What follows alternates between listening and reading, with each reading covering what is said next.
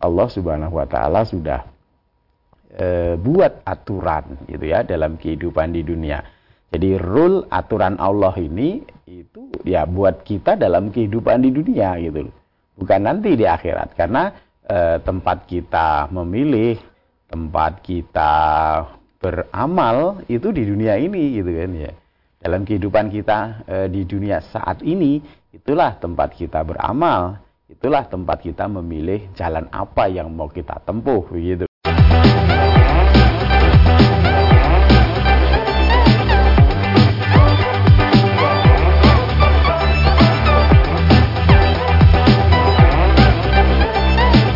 Bismillahirrahmanirrahim. Assalamualaikum warahmatullahi wabarakatuh. Saudara pemirsa channel terpilih MTA TV di mana pun Anda berada Puji syukur Alhamdulillah senantiasa kita panjatkan kehadirat ilahi Rabbi Allah subhanahu wa ta'ala Atas kenap karunia nikmat dan juga rahmatnya untuk kita semua Di perjumpaan awal aktivitas pagi hari ini Kita jumpa kembali di program unggulan Fajar Hidayah Dan Alhamdulillah sudah hadir Ustadz Dr. Insinyur Didi Joko Susilo SDMT IPM yang nanti akan melanjutkan pelajaran sekaligus memberikan pencerahan untuk kita semua di kesempatan kali ini.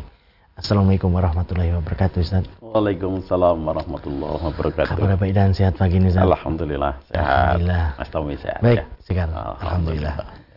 Dan pemirsa nanti bisa bergabung bersama kami di line telepon 02716793000, SMS dan juga di WA kami di 08 11 255 3000. Mari kita simak pelajaran kita pagi ini. Silakan. Bismillahirrahmanirrahim. Alhamdulillah alladzi arsala rasulahu bil huda wa dinil haq liyudhhirahu ala dini kulli walau karihal musyrikun. Asyhadu an la ilaha illallah wahdahu la syarikalah wa asyhadu anna Muhammadan abduhu wa rasuluh. Allahumma salli wa sallim wa barik ala Muhammad wa ala alihi wa sahbihi ajmain. Amma ba'du. Kaum muslimin muslimat rahimakumullah. Alhamdulillah puji syukur. Mari senantiasa kita panjatkan kehadirat Allah Subhanahu wa taala atas curahan rahmat, kasih sayang, hidayah yang Allah karuniakan kepada kita sehingga kita menjadi hamba-hamba yang senantiasa meyakini bahwa Allah Subhanahu wa taala adalah Robnya, Tuhannya yang menciptakannya, yang memberi rizkinya, yang insya Allah kita akan dikembalikan kepadanya. Jika kemudian dalam rangka persiapan untuk kembali kepada Allah Subhanahu wa taala, kita senantiasa berusaha untuk e, melaksanakan perintah-perintah Allah Subhanahu wa taala yang pada saat yang sama kemudian kita berusaha untuk menjauhkan diri kita dari hal-hal yang dilarang oleh Allah Subhanahu wa taala. Nah, tentu ketika kemudian kita berusaha untuk bersungguh-sungguh e, dalam hal itu, kita berharap agar e, cintanya Allah, kasih sayangnya Allah diberikan kepada kita. Agar kita kemudian digolongkan oleh Allah Subhanahu wa taala sebagai hamba-hambanya yang bertakwa kepada Allah. Nah, ketika kembali kepada Allah Subhanahu wa taala tentu keberuntungan ya, kebaikan akan diperoleh, akan didapat oleh hamba yang bertakwa kepada Allah Subhanahu wa taala. Sudah sering, sudah banyak kita jumpai bahwa uh, di dalam ayat-ayat Allah Subhanahu wa taala bahwa yang Allah siapkan untuk orang yang bertakwa, orang yang dalam kehidupan di dunia ini mau berpayah-payah ya untuk melaksanakan perintah Allah dengan segenap kemampuannya ya memberikan potensi yang dimilikinya untuk taat kepada Allah Subhanahu wa taala. Melaksanakan perintah semua perintah yang ketika kemudian dia dengar dia Eh, kemudian renungkan bahwa memang apa yang Allah perintahkan itu adalah al-haq, satu kebaikan, maka kemudian menggugah dirinya untuk menggerakkan e, jasmaninya menuju kepada jalan-jalan yang diperintahkan oleh Allah Subhanahu wa taala dengan berusaha bersungguh-sungguh. Kemudian e, pada e, ketika dia tahu bahwa amal perbuatan perilaku ini kemudian dicegah, dilarang oleh Allah dan Rasulnya, maka dia pun juga e, bersungguh-sungguh untuk menjauhkan dari perbuatan-perbuatan tersebut. Nah, tentu orang-orang yang begini ketika kembali kepada Allah Subhanahu wa taala akan memperoleh tempat kembali yang berbeda dengan orang yang di dalam kehidupan di dunia ini tidak peduli ya dengan apa seruan Allah, apa perintah Allah begitu. Tidak peduli dengan apa larangan Allah itu, apa yang dicegah oleh Allah dan Rasulnya, tidak peduli. Yang dipedulikan adalah hawa nafsunya. Yang dipedulikan adalah kesenangannya gitu loh. Kalau saya senang, hawa nafsu senang, saya lakukan. Nah, kalau hawa nafsu saya tidak suka, tidak saya lakukan. Nah, seperti itu. Ya. Nah, sehingga kemudian tidak e, memperdulikan lagi ini perintah, ini larangan. Tidak peduli lagi ini halal, ini haram gitu. Nah, tentu e, apa yang nanti akan didapat pasti berbeda begitu. Dan e, akal kita pun juga akan sependapat bahwa tentu kesudahannya akhirnya jelas berbeda begitu loh. E, tidak fair, tidak adil ketika kemudian orang yang mengambil e, perilaku yang bertentangan berpisah e, 180 derajat begitu ya. Yang satu berusaha sungguh-sungguh untuk taat kepada Allah, seruan-seruan Allah, perintah Allah ditunaikan ya. Eh, ajakan-ajakan Allah kemudian berusaha bersungguh-sungguh untuk diikuti begitu. Larangan-larangan Allah kemudian berusaha untuk ditinggalkan. Sementara yang satu berada pada sisi kebalikannya gitu diajak untuk e, beramal di jalan Allah tidak mau ambil jalan yang lain gitu kan ya jadi ketika dia e, melihat ya e, sabila rus ya jalan yang lurus yang diperintahkan oleh Allah dia nggak mau menempuh. Ya, tetapi ketika melihat sabila roi ya jalan yang e, bengkok ya, jalan yang tadi harusnya dilarang harusnya tidak ditempuh eh, dia malah nempuh ke sana. Nah tentu endingnya kesudahannya beda begitu tidak sama begitu. Nah kita eh, para pemirsa MTA TV para pendengar radio bersada kaum muslimin muslimat yang dirahmati oleh Allah Subhanahu Wa Taala tentu berharap ketika kembali kepada Allah Subhanahu Wa Taala itu memperoleh tempat kembali yang baik tempat kembali yang eh, menyenangkan begitu nah sebagaimana Allah Subhanahu Wa Taala sudah e, buat aturan gitu ya dalam kehidupan di dunia. Jadi rule aturan Allah ini itu ya buat kita dalam kehidupan di dunia gitu loh. Bukan nanti di akhirat karena e, tempat kita memilih, tempat kita beramal itu di dunia ini gitu kan ya. Dalam kehidupan kita e, di dunia saat ini itulah tempat kita beramal, itulah tempat kita memilih jalan apa yang mau kita tempuh begitu ya. Nah, kemudian nanti di akhirat adalah tempat kita menikmati hasil amal seperti itu ya, tempat kita menuai ya. Jadi di sini menanam, di akhirat nanti tempat menuai.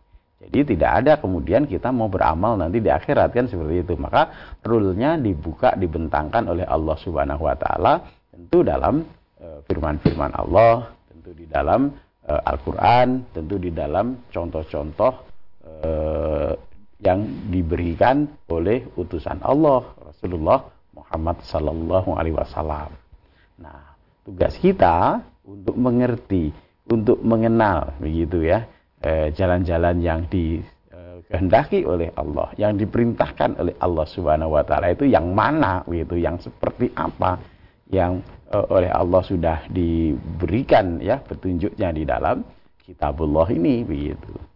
Nah maka Eh, orang-orang yang mau menempuh, mau berpayah-payah untuk taat kepada Allah, untuk uh, dengan apa dengan uh, potensi nikmat yang Allah berikan ya, dengan panca indranya, dengan uh, jasmaninya, dengan rizkinya yang Allah anugerahkan kepadanya, kemudian dibawa untuk uh, memenuhi panggilan-panggilan Allah, seruan-seruan Allah kemudian e, menjauhkan dirinya dari hal-hal yang dilarang oleh Allah Subhanahu wa taala. Tentu kesudahannya e, beda gitu ya.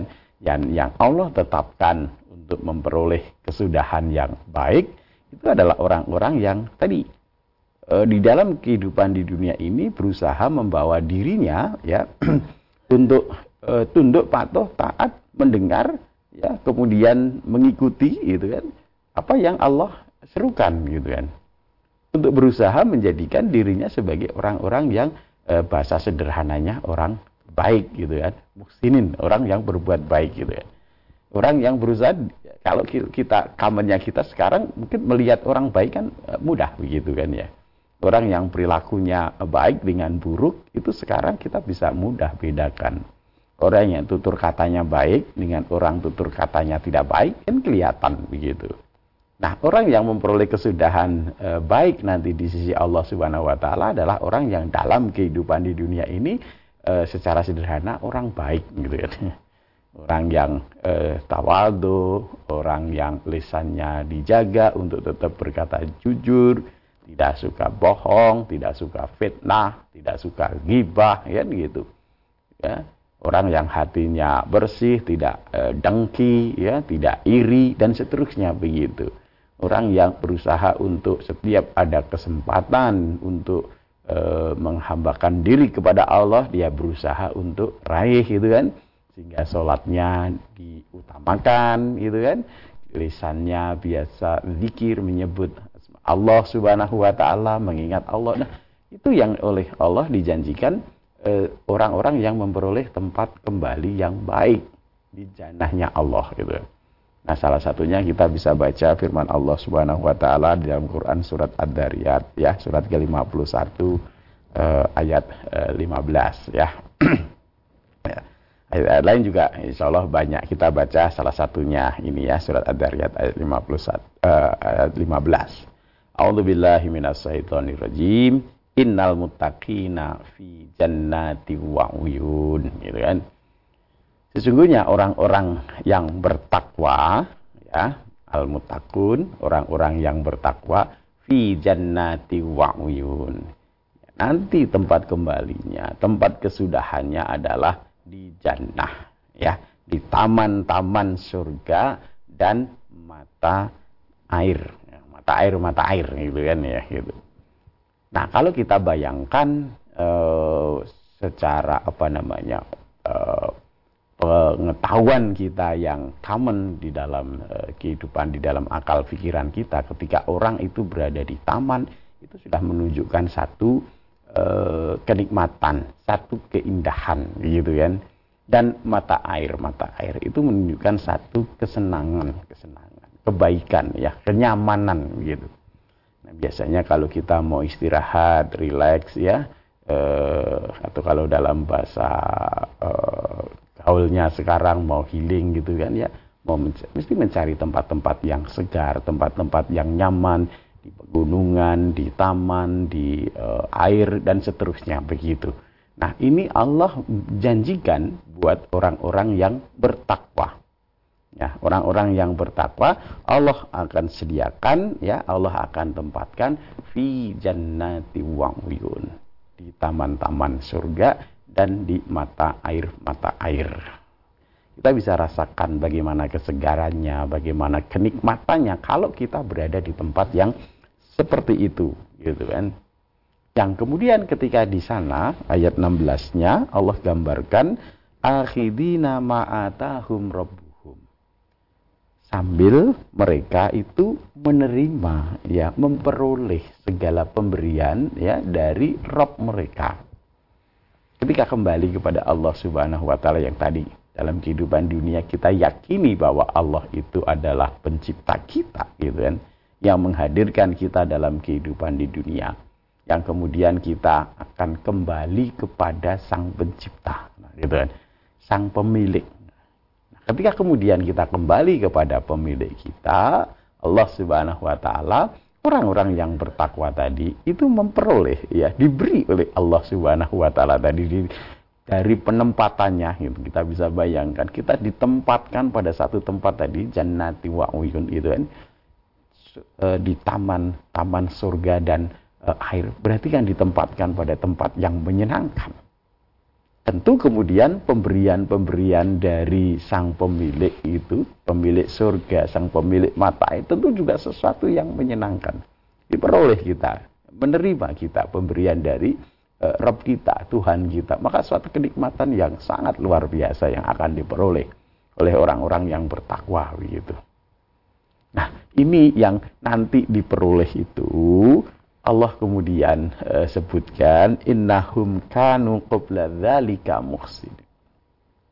Mereka yang memperoleh itu gitu ya, orang-orang yang oleh Allah tempatkan tadi di tempat yang eh, taman-taman surga penuh mata air ya yang kemudian mendapat pemberian, mendapat hidangan, mendapat ya, apa yang uh, Allah Rabb ya pemilik itu berikan itu dalam kehidupan di dunia mereka ya sebelum itu innahum kanu qabla dzalika uh, muhsinin.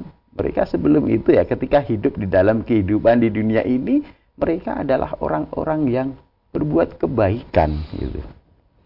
Para pelaku-pelaku kebaikan bukan orang yang dalam kehidupan di dunia ini senantiasa memperturutkan hawa nafsunya saya pengen ini, nggak tahu ini halal, nggak tahu ini haram, pokoknya saya mau, saya suka. Bukan begitu. Tapi orang yang e, dalam kehidupan di dunia ini memilih terus ya jalan-jalan kebaikan, berbuat kebaikan terus, berbuat kebaikan dengan segala potensi nikmat yang Allah berikan kepadanya ya.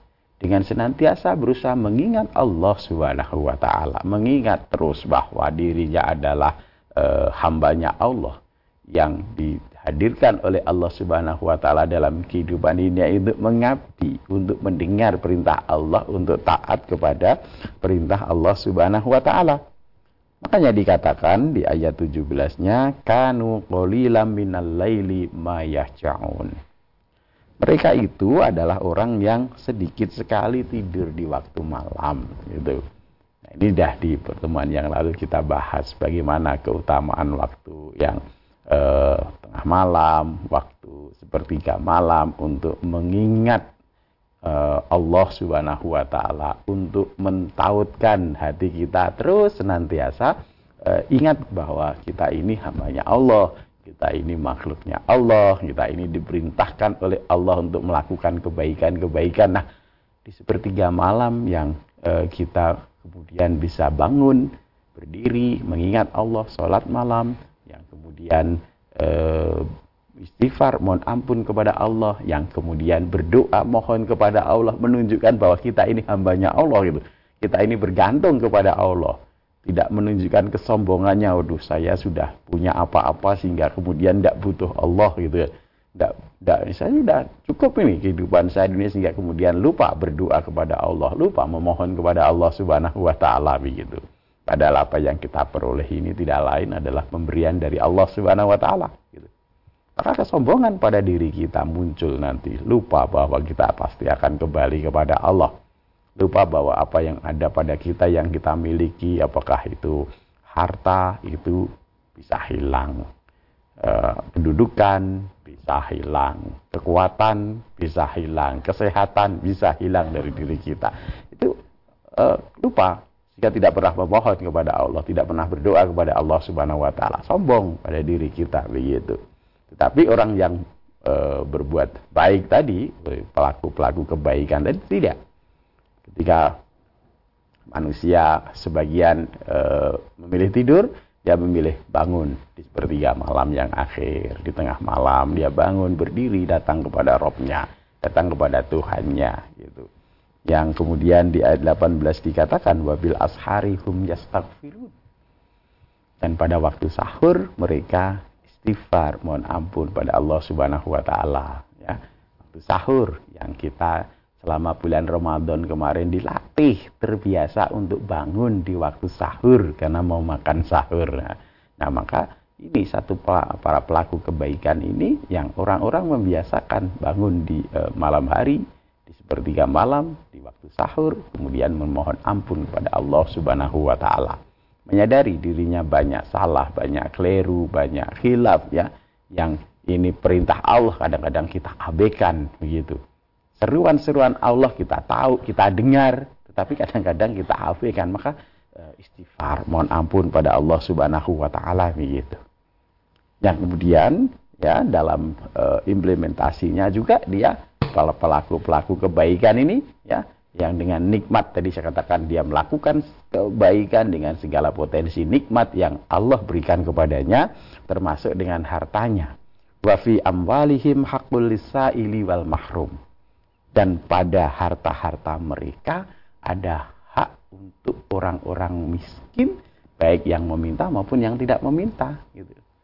Jadi ketika Allah berikan karunia, Allah berikan e, kelebihan, Allah berikan rizki, dia tidak kemudian untuk memuaskan hawa nafsunya saja. Tetapi dia akan share, dia akan bagi dengan temannya, dengan kerabatnya, dengan tetangganya gitu. Sehingga ini nanti membersihkan dirinya dari jiwa-jiwa kebakilan ya. Yang kadang-kadang sering kali juga ketika Allah karuniakan kepada kita harta yang cukup, selain kemudian tadi e, muncul kebakilan, Sering juga kemudian muncul kesombongan pada diri kita, merendahkan teman kita, tetangga kita, saudara kita yang lain.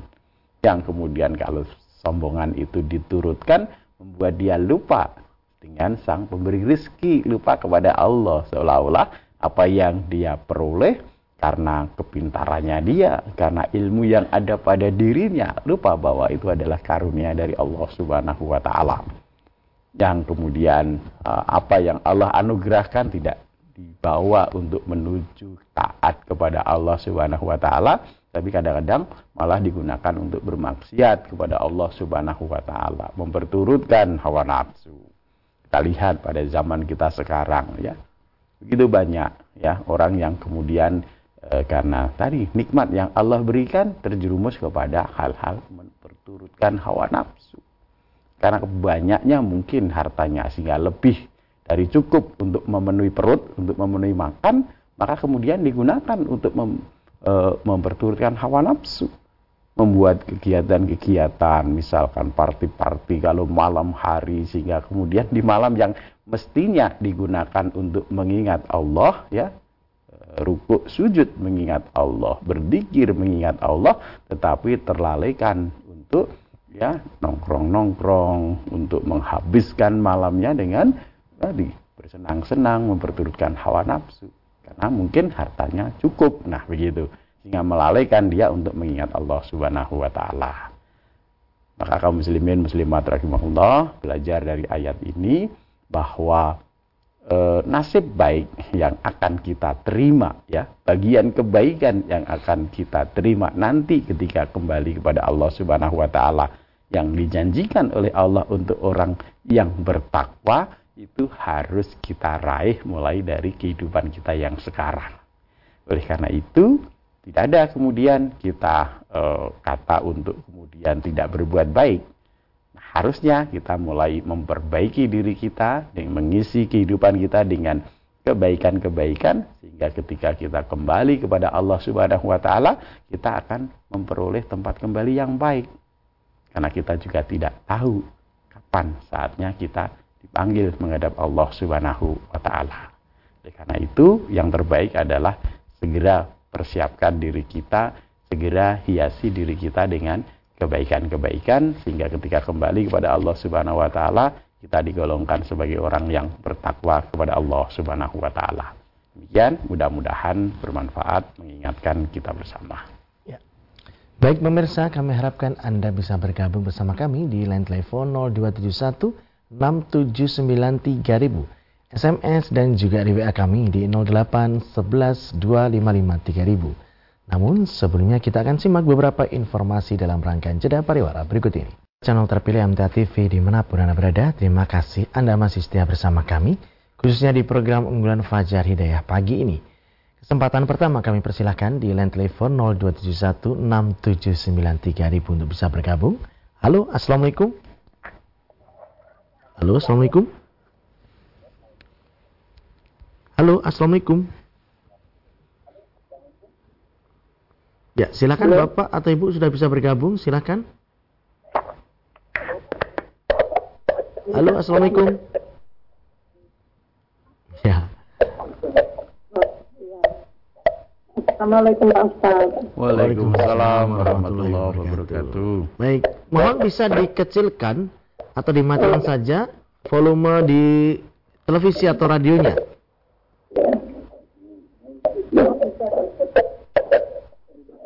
Iya, iya. Baik, dengan siapa? Di mana ini Ibu? Di Indonesia di Sleman. Ibu siapa? Dengan. Dengan begitu jelas ya ini koneksinya. Baik, mungkin bisa diulangi lagi nanti Ibu ya. Baik Ustadz, kita bacakan terlebih dahulu yang ada di WA dari Ibu Desi di Wonosobo. Ustadz, seharusnya seorang laki-laki sholat wajib lima waktu berjamaah di masjid untuk mendapatkan pahala berjamaah. Tetapi istri sholat sendiri di rumah atau tidak dapat ke masjid sehingga tidak mendapatkan pahala sholat berjamaah. Dan saya sekarang sholat wajib lima waktu berjamaah dengan istri di rumah supaya saya dan istri dapat pahala berjamaah. Oh berarti Pak Dasi ya nih, Pak Dasi di, Ya, Pak ya. Dasi di Wonosobo ya. D. Eh, berarti yang ditanyakan Apakah yang demikian sudah tepat atau tidak Ustaz? Mohon nasihatnya. Tadi kan Ah. se- se- semula kan sholat di masjid. ya, ya bapaknya. bapak Nah, suami karena itu istrinya laki-laki tidak sendiri, bisa, ah, di akhirnya rumah. bapaknya di rumah Eh, sama suami istri sekarang gitu. bapaknya tidak eh, jamaah ke masjid, Tidak di masjid, jadi ya. jamaah dengan istri di rumah. Ya. Ya, kalau jamaahnya ya tentu eh, jamaah kan itu sudah dilakukan eh, sholatnya bersama eh, istrinya. Jadi jamaah itu sholat yang dilakukan eh, paling tidak dengan dua orang, satu jadi imam, satu jadi makmum. Kalau tadi bapak sudah eh, jadi imam, kemudian istri makmum, itu berarti ya sudah sholat jamaah, tidak sholat sendiri. Nilainya ya sholat jamaah. Tetapi tentu berbeda kebaikannya dengan eh, sholat eh, berjamaah di masjid sebagaimana eh, tuntunan dari Rasulullah Sallallahu Alaihi Wasallam ya Eh, keutamaannya bagi para laki-laki ya sholat eh, berjamaah di masjid dengan kaum muslimin yang lain dengan saudaranya yang lain gitu. Sangat banyak hadis yang mendorong para laki-laki untuk sholat berjamaah di masjid gitu. Bahkan ada satu hadis yang Rasulullah berkehendak untuk ya ini apa namanya para laki-laki kumpulin sholat jamaah di masjid kemudian beliau akan keliling itu kan eh, laki-laki mana yang tidak ke jamaah ke masjid itu yang masih di rumah itu eh, akan dihasung untuk eh, ke masjid begitu Nah, sehingga ada ulama juga yang sampai me- apa namanya me- menetapkan hukum sholat berjamaah di masjid itu wajib ada seperti itu gitu ya. Tapi tentu eh, dari sekian banyak dalil kita bisa pahami bahwa eh, sholat jamaah di masjid itu ya eh, apa namanya eh, di, dikuatkan ya, di, di, diutamakan seperti itu gitu. Nah, tetapi kalau misalkan sholat eh, tadi di rumah dengan istrinya itu ya eh, berjamaah, cuman kebaikannya tidak dapat karena dalam hadis Nabi Sallallahu Alaihi Wasallam pun juga diberikan kegembiraan kita ketika eh, berangkat melangkahkan kaki ke masjid itu satu langkah kaki mengangkat derajat, eh, satu langkah kaki menghapus eh, dosa kesalahan kita gitu kan. Kemudian duduk diam di masjid menunggu sholat itu juga satu kebaikan yang nilainya besar gitu. Jadi kalau tadi jamaah ya jamaahnya dapat tetapi tidak dapat kebaikan-kebaikan yang di masjid. Nah, seperti itu ya. Jadi kalau mau wah ini bagaimana supaya eh, bisa semuanya dapat kebaikan ya istrinya aja diajak ke masjid kan begitu. Wanita sholat jamaah di masjid juga boleh kan begitu. Dalam satu hadis eh, Rasulullah SAW mengingatkan para laki-laki ya eh, sebaik-baik sholat bagi wanita ya di rumah begitu. Eh, di rumah bisa sholat dengan keluarganya istri bapak tadi bisa sholat berjamaah dengan anak-anak bapak kan seperti itu dengan keluarga yang di rumah begitu tetapi eh, para suami juga tidak boleh melarang kalau istrinya mau ke masjid ya dengan catatan-catatan tertentu seperti tidak memakai wangi-wangian yang mencolok dan seterusnya seperti itu apalagi kalau berangkatnya bareng dengan bapak itu kan dibuncengi kan sudah terjaga gitu Apalagi di masjidnya juga ada tempat sholat khusus yang untuk wanita, jamaahnya dipisah, kan terjaga semuanya, monggo gitu. Jadi itu bisa dilakukan. Jadi tetap sekali lagi Bapak kebaikan bagi laki-laki ya sholat jamaahnya di masjid seperti itu.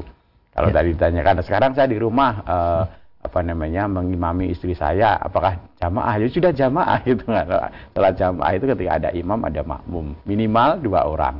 Tapi kalau eh, jamaahnya lebih banyak, itu sholatnya lebih baik. Ada hadis yang menunjukkan begitu.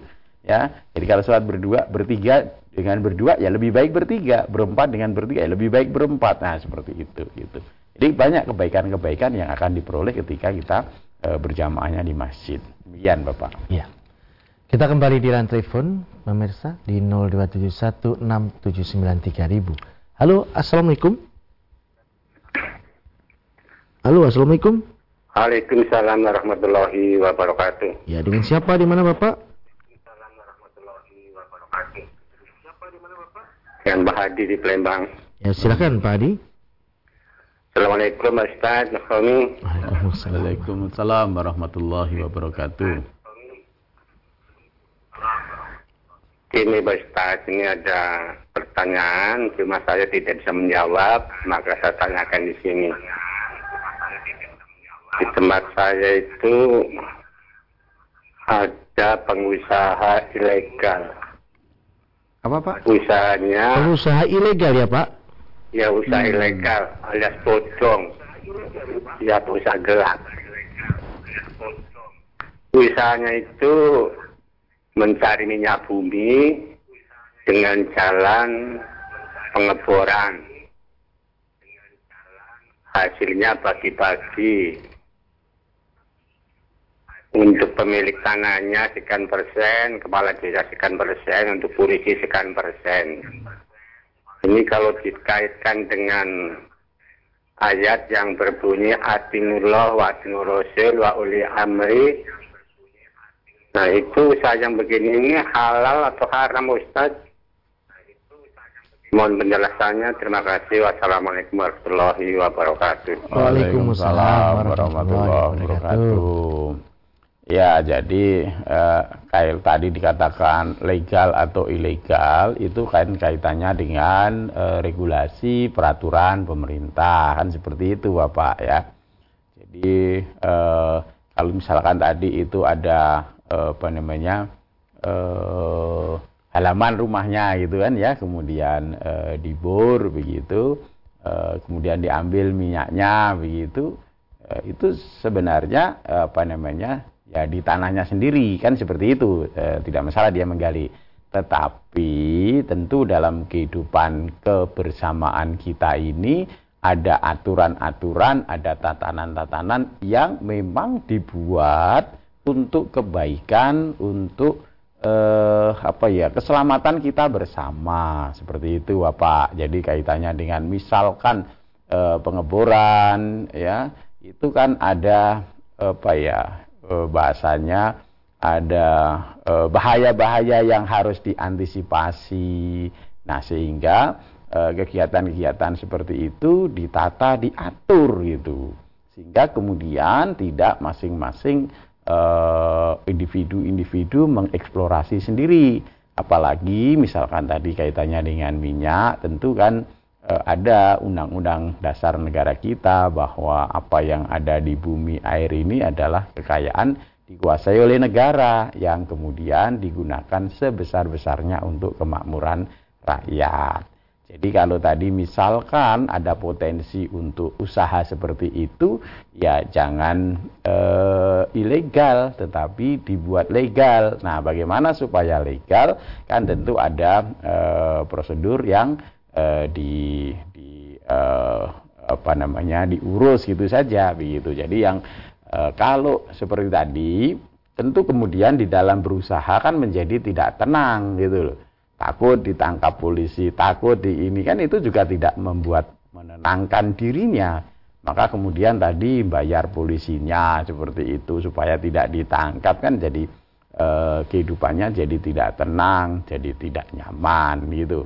Kita itu dalam hidup kan termasuk di dalam maisyah itu kan eh, dituntunkan untuk yang eh, baik, yang halal, yang baik dan halal itu yang menenangkan, menenteramkan seperti itu Bapak. Jadi tinggal apa yang tadi misalkan usahanya ya memang diperkenankan, diperbolehkan begitu ya diurus saja izinnya diuti ya, sehingga menjadi tidak ilegal sehingga menjadi legal seperti itu. Begitu Pak Adi ya. Ya, baik. Pertanyaan berikutnya di WA kembali dari Ibu Nur di Klaten menanyakan kakak laki-laki saya tahun ini akan naik haji Ustaz. Hmm, iya. Apakah benar kalau nanti di tanah suci semua kebaikan dan keburukan kita selama ini akan dilihatkan di tanah suci? Ya, jadi kita ke tanah suci itu salah satu bentuk ketundukan ketaatan kita kepada Allah Subhanahu wa taala ya kita tahu bahwa haji itu adalah salah satu dari rukun e, Islam kita ya. Kita diseru ya, diperintahkan sebagai orang yang beriman untuk memenuhi ya eh, rukun-rukun Islam kita yang salah satunya adalah haji. Maka ketika kita berangkat ke sana itu ya kita memang e, bekalnya adalah rasa ketundukan, ketakwaan kita untuk taat kepada Allah bukan yang lainnya begitu. Nah, memang e, ada banyak di masyarakat kita yang apa ya bahasa kita ilmu apa cocok cocok cocokologi ya dicocok-cocokkan begitu. Nah, sebenarnya ya semua kebaikan dan keburukan kita itu akan ditampakkan oleh Allah ya nanti di hadapan Allah gitu kan gitu. Ketika kembali kepada Allah Subhanahu wa taala, Ya, semua kebaikan kita akan diungkapkan, ditampakkan oleh Allah. Demikian juga keburukan kita dan kita akan melihat ya wa may ya'mal misqala dzarratin khairan yarah wa may ya'mal misqala dzarratin syarran yarah gitu kan. Barang siapa yang e, berbuat e, kebaikan e, akan melihat, akan ngerti walaupun kebaikannya sebesar darah. Demikian juga keburukan juga e, sama begitu. Nah kalau kita kemudian mau berangkat haji kemudian sudah dipeseni nanti awas loh nanti kamu keburukanmu kan di sana ditunjukin artinya di apa e, kalau bahasa Jawa itu sederhananya diwelehke begitu ya gitu e, dan kita ke sana itu sebagai bentuk ketundukan kita ingin taat kita kepada Allah Subhanahu wa taala gitu kan bukan niat yang lain makanya oleh Allah Subhanahu wa taala kalau kita betul-betul berangkat hajinya karena taat kita kepada Allah, karena patuh kita kepada seruan Allah Subhanahu wa taala, laisal jaza tidak tidak ada balasan lain ilal eh, jannah selain jannahnya Allah Subhanahu wa taala gitu. Jadi jangan ditakut-takuti dengan tadi ya Ibu ya, kakaknya di ketika mau berangkat haji hmm. kemudian uh, awas lo mas nanti di sana akan anu lo burukan kamu burukan kamu dan seterusnya. Jangan tidak usah begitu seperti itu. Jadi didorong dimotivasi kakaknya yang mau berangkat haji itu uh, sampaikan bahwa luruskan niat uh, hajinya karena Allah Subhanahu wa taala bukan untuk nanti pamer di hadapan masyarakat bahwa oh, saya orang kaya saya mampu haji gitu kan Nah, setelah haji kemudian uh, saya sudah haji, nama saya harus dipanggil Pak Haji. Nah, seperti itu uh, jangan itu. Jadi diluruskan sebagai bentuk ketaatan, bentuk ketundukan uh, kepada perintah-perintah Allah Subhanahu wa taala, memenuhi panggilan Allah Subhanahu wa taala. Demikian, Ibu. Baik, satu lagi di SMS Ustaz dari Bapak Supriyono di Batang. Mohon mohon tausiahnya Ustaz. Apabila seseorang karena luka dan lukanya tersebut hmm. tidak boleh terkena air, sedangkan orang tersebut harus mandi besar. Nah, bagaimana cara mandinya, Ustaz? Apakah lukanya juga harus dibasahi? Nah, ya. Jadi kalau kita belajar dan insya Allah ini berlaku untuk keseluruhan aturan syariat di dalam agama kita, bahwa din ini sifatnya memelihara, menjaga, gitu kan, kebaikan-kebaikan, keselamatan-keselamatan, gitu termasuk kaitannya dengan fisikal tadi begitu. Jadi ketika uh, kita kondisi baik, kondisi sehat, tuntunannya ketika kita uh, junub, ketika akan sholat maka tuntunannya mandi, gitu kan, mandi. Nah, tetapi ada satu hal, misalkan tangan kita luka, gitu kan, luka yang kemudian kalau kena air menjadi bermasalah, gitu, menjadi satu penyebab luka itu menjadi tambah parah, sakitnya tambah parah. Nah, rohnya din tidak membuat orang menjadi menderita, gitu. Orang menjadi lebih baik, gitu kan. Maka ketika kemudian tadi tangannya luka, misalkan eh, apa namanya e, penanganannya kan di apa namanya diblebet atau bahasanya di Dibalut. diperban. Ah dibalut diperban begitu. Terus kalau mandi bagaimana? Nah kalau mandi bagian yang lain tidak yang luka itu mandi aja seperti biasa. Kemudian bagian yang luka yang kemudian dibalut atau diblebet tadi diusap saja ya. Tangannya ya basahi air ya diusap di atasnya. Itu artinya yang luka tetap tidak kena air ya. Diusapkan di uh, blebetnya atau di uh, ya uh, perbannya balutnya di atasnya diusap jangan disiram kalau disiram nanti melebet sama sehingga lukanya jadi tambah parah menjadi celaka mencelakakan diri sendiri itu tidak dibenarkan dalam agama membuat binasa diri sendiri itu tidak dibenarkan dalam agama gitu. Ada satu riwayat ketika para sahabat sedang safar. nah, ketika sedang safar itu eh, ada salah seorang sahabat yang ada luka di kepalanya, kena batu apa apa gitu ya, luka di kepalanya begitu. Nah, kemudian junub gitu kan. Nah, maka kemudian dia tanya sama teman-temannya gitu. Eh, ini saya eh, junub, ini kepala ada luka. Apakah ada eh, saya boleh apa namanya? eh, tayamum gitu. Nah, kemudian karena ketidaktahuannya teman-teman nggak boleh gitu, harus mandi gitu kan gitu. Akhirnya dia mandi. Nah, ketika mandi lukanya tambah parah akhirnya eh, meninggal. Nah, kemudian datang pada Rasulullah SAW disampaikan berita itu, kisah itu. Maka Rasulullah memarahi para sahabat ini ya, tidak benar itu, bukan begitu gitu loh. Kalau nggak tahu tanya begitu kan seperti itu. Tidak betul sebetulnya dia tadi cukup bertayamum ya kan gitu ada di situ kan kondisi masa uh, musafir begitu juga gitu. Maka ini menjadi satu pelajaran untuk kita bahwa din kita itu uh, ruhnya adalah membawa kepada kemudahan, membawa kepada uh, keselamatan, tidak mencelakakan diri kita, tidak menyusahkan kita gitu kan. Sama seperti tuntunan sholat. Sholat itu uh, tuntunannya adalah berdiri gitu kan. Tetapi ketika kemudian ada satu masalah kesehatan sehingga kita tidak kuat berdiri, boleh duduk, gitu kan? Nah, ketika kemudian duduk pun juga ada masalah sehingga kita tidak bisa duduk, boleh dengan berbaring, gitu.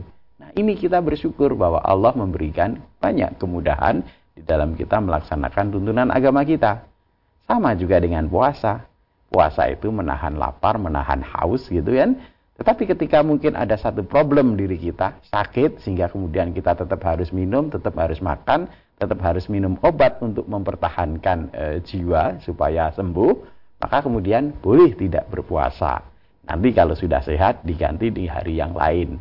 Nah itulah kemudahan dari syariat-syariat yang Allah berikan pada kita. Maka kembali kepada tadi yang ditanyakan, ya ketika ada luka, kemudian mau mandi e, janabat, yang luka itu ya ditutup dengan uh, kain atau apa apa dibalut ya dengan perban atau kain itu seperti itu kemudian bagian yang tidak luka yang lain boleh dibasuh uh, boleh disiram air kemudian yang luka tadi cukup diusap saja demikian mudah-mudahan bisa bermanfaat ya. kami sampaikan terima kasih atas pelajaran dan tausiahnya kali ini Ustaz. Assalamualaikum warahmatullahi wabarakatuh. Waalaikumsalam warahmatullahi wabarakatuh. Baik saudara ke pemirsa channel terpilih MTA TV di mana pun Anda berada. Demikian tadi telah kita simak dan ikuti bersama program unggulan Fajar Hidayah pagi ini. Kita jumpa kembali di kesempatan mendatang dan saya Tami Al-Fatani pamit undur. Alhamdulillahirrahmanirrahim. Subhanakallahumma wa bihamdika. Asyadu ala ilaha illa anta astaghfirullah wa Assalamualaikum warahmatullahi wabarakatuh.